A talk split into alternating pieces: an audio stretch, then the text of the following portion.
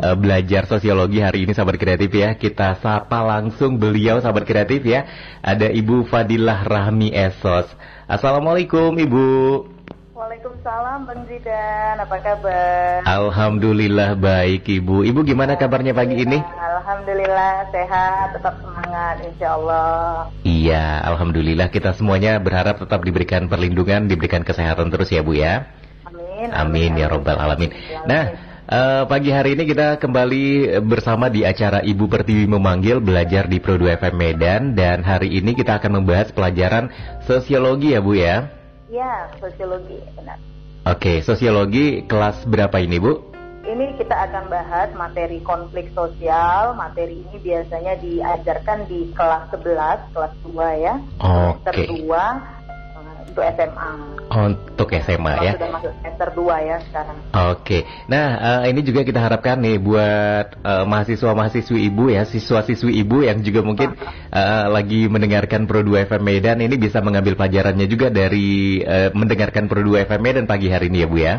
Ya, saya udah suruh anak-anak itu untuk stay tune di RRI Pro 2 dan sebagian mungkin bisa di ini ya dari RRI Play. ya. Iya. Ya. Iya dari RRI Play Go bisa uh, didengarkan.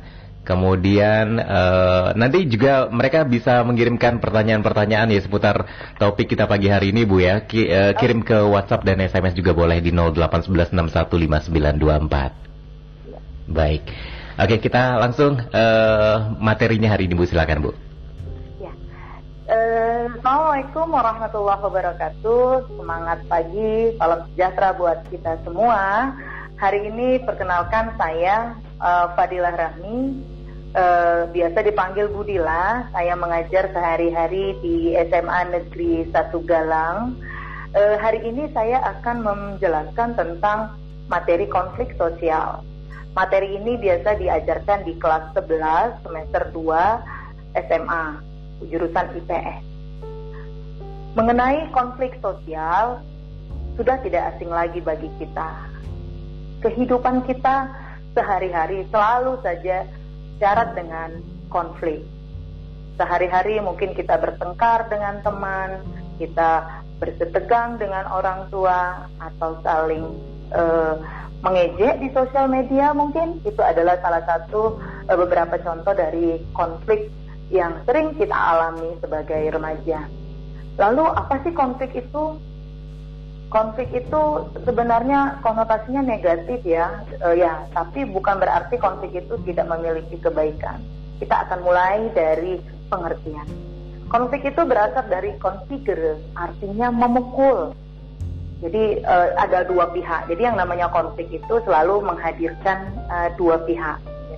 Kemudian konflik bukan hanya pertentangan fisik, misalnya uh, Bang Zidan memukul Budila seperti itu. Bukan hanya itu gitu, tapi ketika kamu ejek-ejekan atau uh, di sosial media atau kamu misalnya nggak cakapan dengan teman kamu. Ketean ibu ya?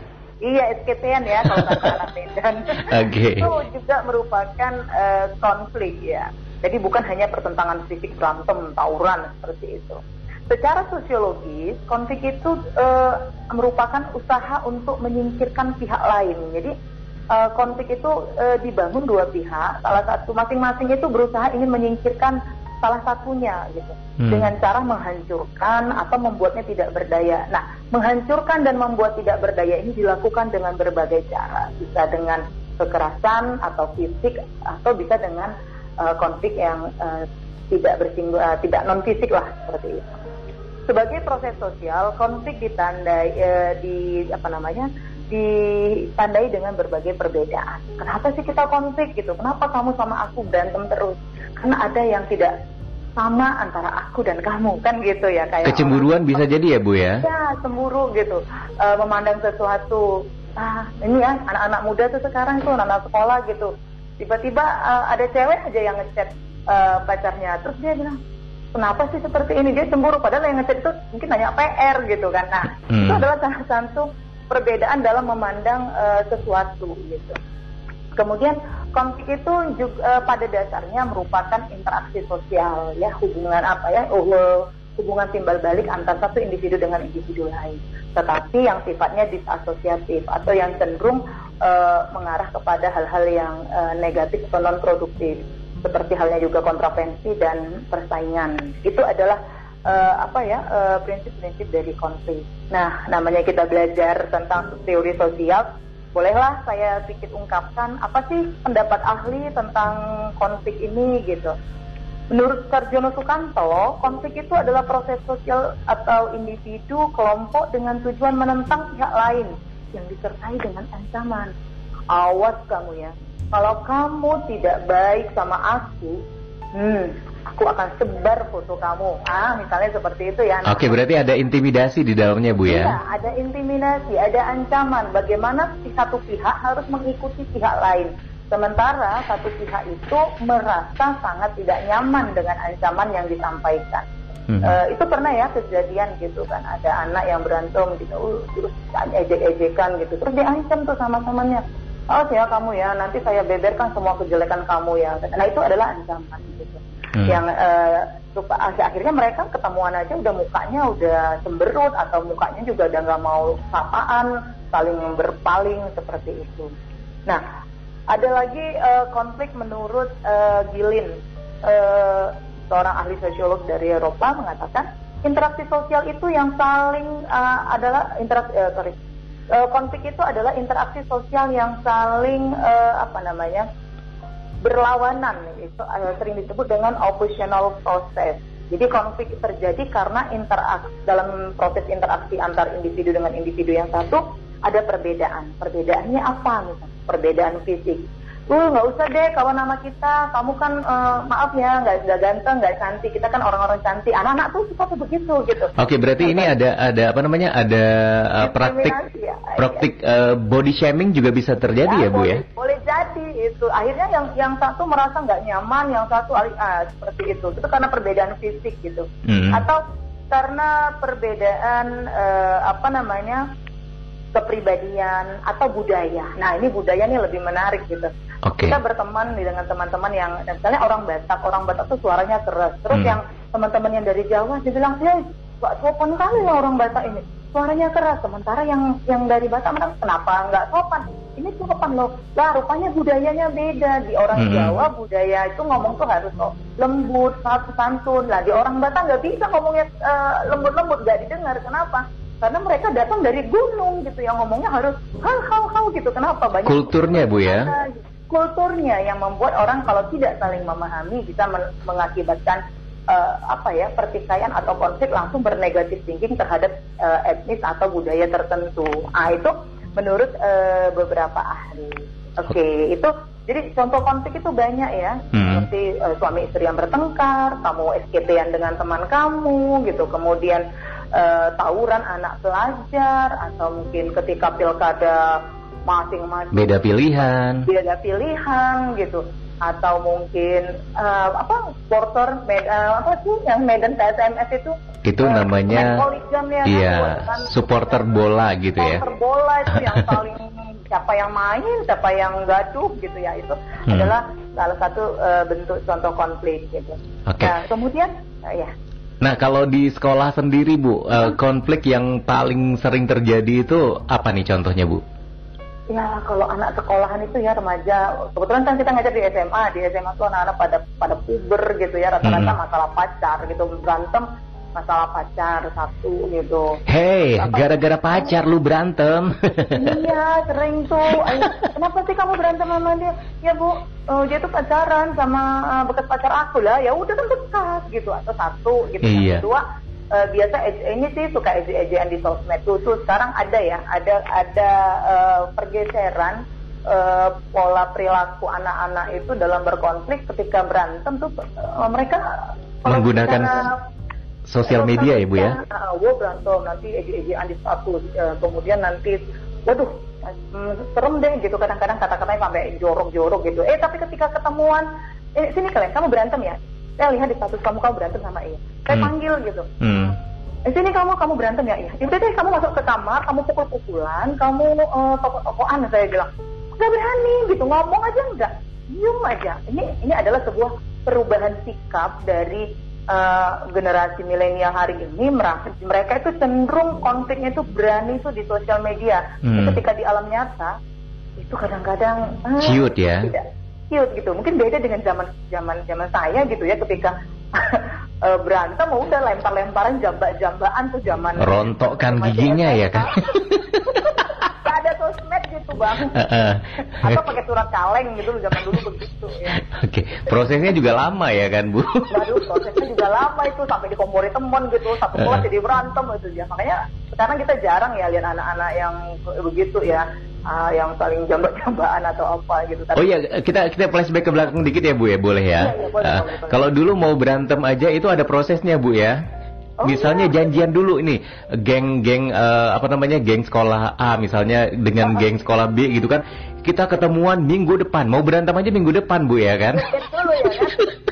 dicari oh, nih Bang Iya dicari dicari waktu yang cocok, dicari waktu yang pas uh, yang bisa membuat pertemuan gitu ya kan Bu? Iya benar-benar. Hmm. Pernah juga sih ngalamin masa-masa remaja SMA tuh begitu ya. Ntar kita tuh begini-begini disusun strategi persis kayak itu ya kayak film-film deteksi apa perang itu ya kan. Iya. Strategi plan A plan B.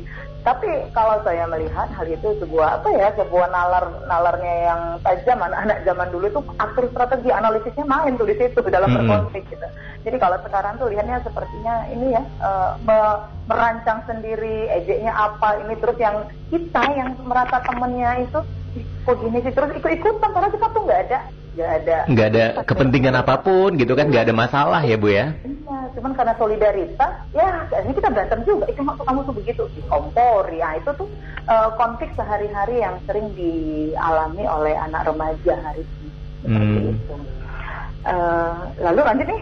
Oke lanjut silakan okay. bu lalu apa sih penyebab dari uh, konflik itu gitu uh, menurut uh, pakar sosiologi Indonesia Bapak Tarjono Sukanto uh, konflik itu uh, disebabkan oleh beberapa faktor. Pertama, adanya perbedaan budaya.